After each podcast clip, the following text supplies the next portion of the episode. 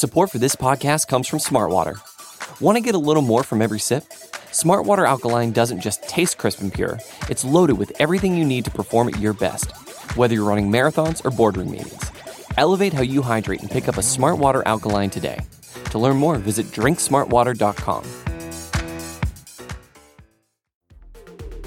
The following segment is from the Palpably Unfair podcast on the SB Nation NFL show, where we're discussing your favorite team. Subscribe to the SB Nation NFL show to make sure you don't miss conversations like this one. So let's get into some of the the free agents and some guys that are going to become richer. I, I think this kind of pushes up some guys in the market, and one of them is Matt Milano, Buffalo Bills linebacker.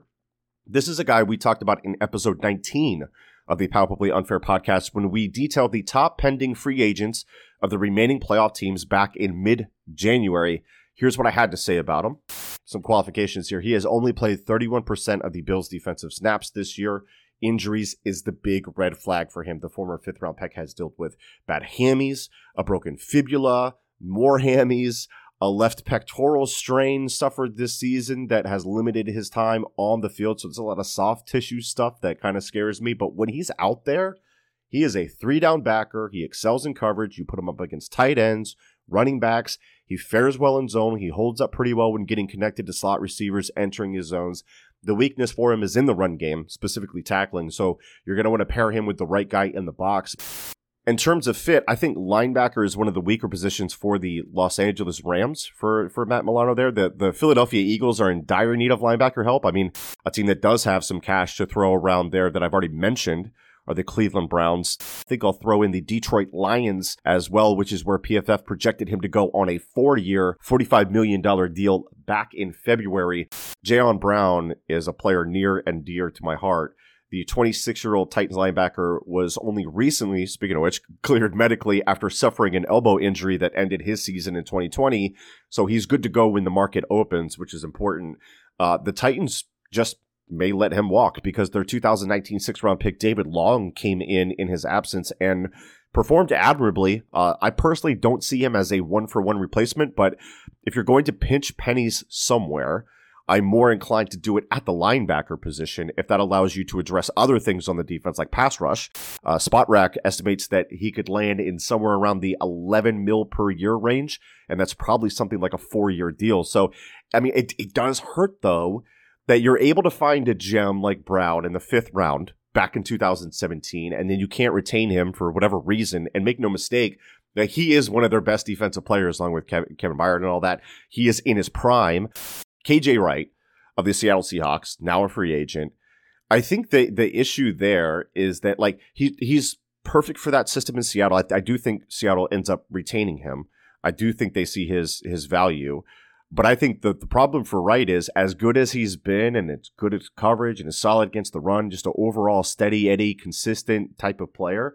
Like it's Bobby Wagner soaking up all the the hype and, and adulation and it's kind of taken away from how we perceive Wright to be. Would you agree with that, Kyle? Do you think Wright's a little overlooked because of Wagner? I thought in 2020, and this is going to just cause people to tune out, KJ Wright was better than Bobby Wagner. Mm. Like if hmm. you just ignore all of, if you ignore the names essentially, or right. who provided more value to their defense, I would take KJ Wright. I love that dude. I think he's a great player, and in my opinion, he is the best linebacker that's available. I would take him over Milano. I would take him over Jayon Brown with Kevin Pierre Louis. So Kevin Pierre Louis, former uh, Washington player there, had signed a one year deal worth three mil, I think, last year.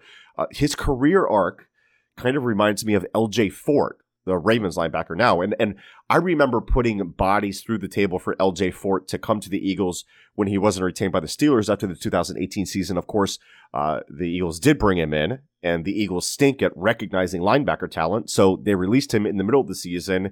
And then boom, he goes to the Ravens and almost instantly earns an extension as a starter. Uh, so I was early on the Fort train, and now I'm doing the same for Kevin Pierre Louis, who at 29 years of age saw his like first real taste of starter action last year after a career as a special teamer. I'd say Pierre Louis is different than Fort in that Fort is the better run defender, while Pierre Louis is better in coverage. And, and look, this is going to be a super cheap deal. It's going to be like like one year, two or three mil. You're giving him like probably just over 1 million guarantees. Like, show me the downside here. You can hear the rest of this conversation by subscribing to the SB Nation NFL show wherever you get your podcasts. Support for this podcast comes from Smartwater. Want to get a little more from every sip?